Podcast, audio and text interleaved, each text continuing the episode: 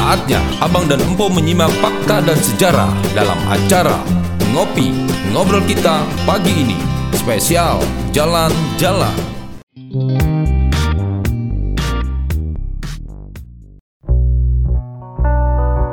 Saat ini virus corona atau COVID-19 sedang menghantui negara kita tercinta. Dan saat ini, negara membutuhkan partisipasi kita semua untuk membantu memutus penyebarannya. Kita bisa melakukan social distancing atau pembatasan sosial dengan menjaga jarak sosial, membatasi kontak tatap muka, menghindari keramaian, mengurangi penggunaan transportasi umum, mengurangi perjalanan yang tidak perlu, melakukan aktivitas dan pekerjaan secara online dari rumah. Ayo abang dan pok semua, bersama kita bisa lakukan the social distancing ini untuk membantu memutus penyebaran virus corona atau COVID-19.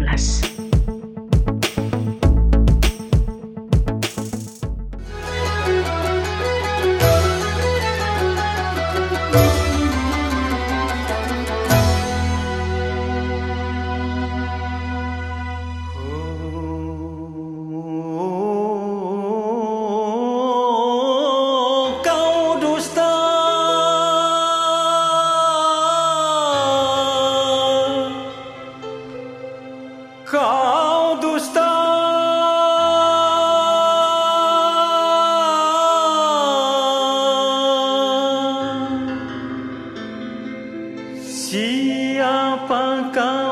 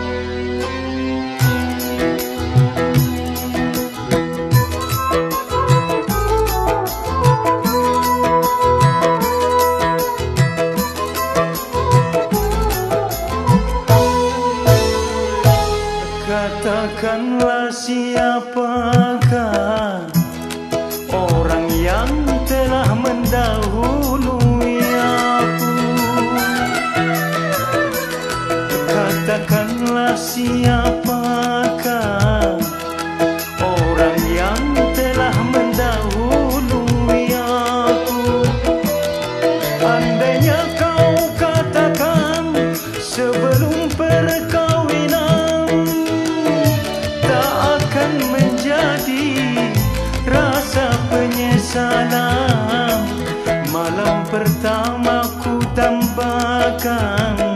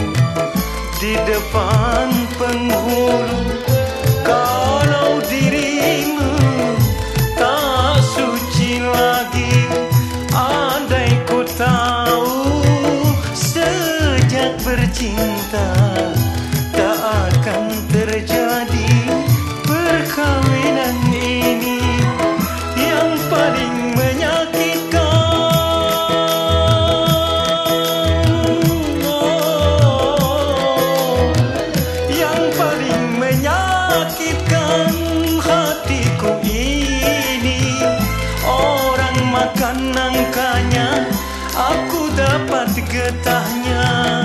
Oh, ku dapat getahnya. Katakanlah siapakah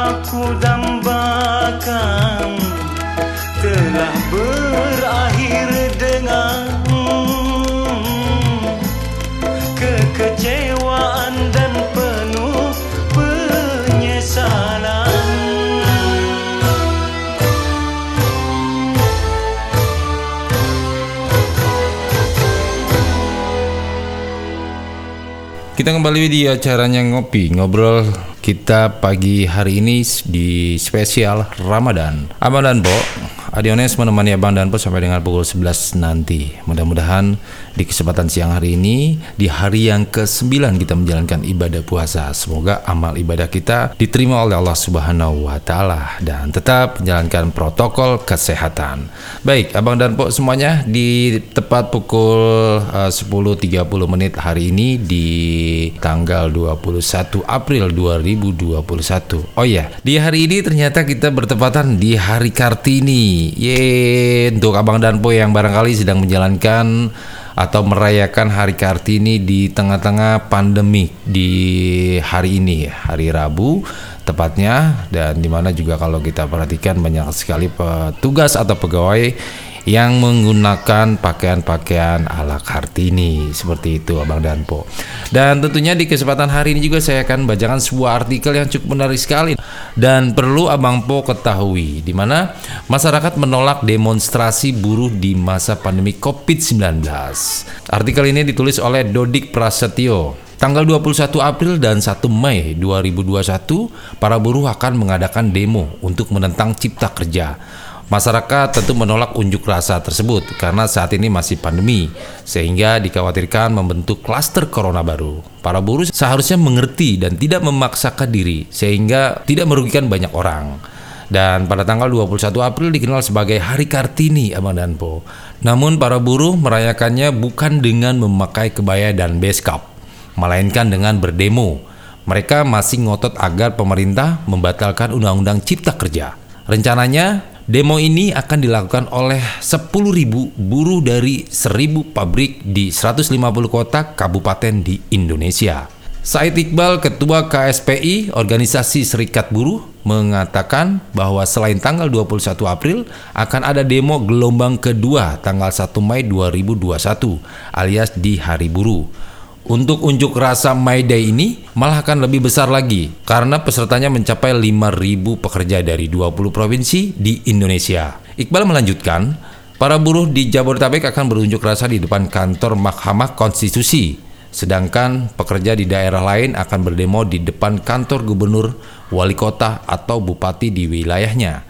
Ia juga menjamin bahwa unjuk rasa akan tetap mematuhi protokol kesehatan. Masyarakat tentu menentang demo tersebut. Pertama, Undang-Undang Cipta Kerja sudah diimplementasikan dengan baik oleh pemerintah dan buruh tetap mendapatkan hak-haknya, yakni upah minimum provinsi, uang lembur, dan THR. Untuk apa mereka menentang Undang-Undang Cipta Kerja? Padahal jika menaati Undang-Undang Ketenaga Kerjaan, versi lama akan terjadi banyak kemunduran. Kedua, demo di masa pandemi amat berbahaya karena bisa menularkan virus COVID-19. Walau Sahid Iqbal memberi garansi bahwa ujuk rasa sesuai dengan protokol kesehatan, tetapi kita tidak bisa percaya begitu saja. Jika unjuk rasa di Jakarta masih bisa dikontrol ketika ada yang lalai melepas masker, lantas bagaimana dengan daerah? Tentu jawabannya tidak. Apalagi saat demo, suasana ramai dan buruh bersatu. Mereka akan susah sekali menjaga jarak minimal 1 meter. Karena saling bergandengan tangan saat suasana panas. Akan cenderung melepas masker karena kegerahan.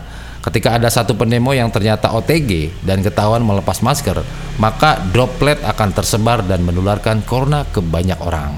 Sungguh mengerikan tentunya Bang Danpo ya. OTG tak terlihat sakitnya secara fisik dan ia merasa baik-baik saja saat demo. Tetapi ternyata setelah diketahui karena corona, maka ribuan orang yang berkontak dengannya akan berpotensi untuk tertular. Untuk proses tracking, tim Satgas COVID-19 akan kesusahan karena tidak punya data akurat tentang siapa saja buruh yang berdemo dan ia sudah berkontak dengan siapa saja. Kalau ada yang kena corona pasca demo, apakah KSPI mau bertanggung jawab? Iya, kalau ia punya kartu BPJS, sehingga pengobatannya gratis. Tetapi jika tidak, tentu harus membayar hingga puluhan juta rupiah. KSPI tidak berpikir sampai sejauh ini. Mereka mengutamakan nafsu untuk berdemo demi hak yang mereka minta. Padahal pemerintah sudah mengatur dan memberikannya baik-baik.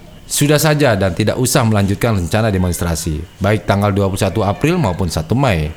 Lebih baik utamakan kesehatan sendiri, keluarga, dan sesama buruh. Demo di masa pandemi sangat berbahaya karena bisa menularkan corona. Apalagi jumlah pasien COVID di Indonesia tercatat lebih dari 4.000 orang setiap harinya. Dan kita tentu tidak ingin terinfeksi penyakit berbahaya ini. Tahanlah emosi dan jangan lanjutkan demo untuk menentang Undang-Undang Cipta Kerja karena undang-undang ini sudah disempurnakan agar nasib pekerja membaik dan upahnya lebih tinggi. Selain itu, demo di masa pandemi bisa membuat klaster corona baru, sehingga pandemi akan lebih lama selesainya. Penulis adalah kontributor Lingkar Pers dan mahasiswa Cikini. Demikian Abang Danpo. Itu tadi sebuah artikel yang cukup menarik sekali di mana My Day di suasana pandemi ini memang sangatlah berat Abang Danpo dan tentu sangat merugikan kita, masyarakat umum dan masyarakat sekitar yang tidak ikut-ikut demo tapi terdampak oleh Covid tersebut. Apabila itu terjadi, dan tentunya di bulan suci Ramadan ini kita tetap menjaga diri, hawa nafsu, dan bersabar, tetap patuhi protokol kesehatan. Sungguh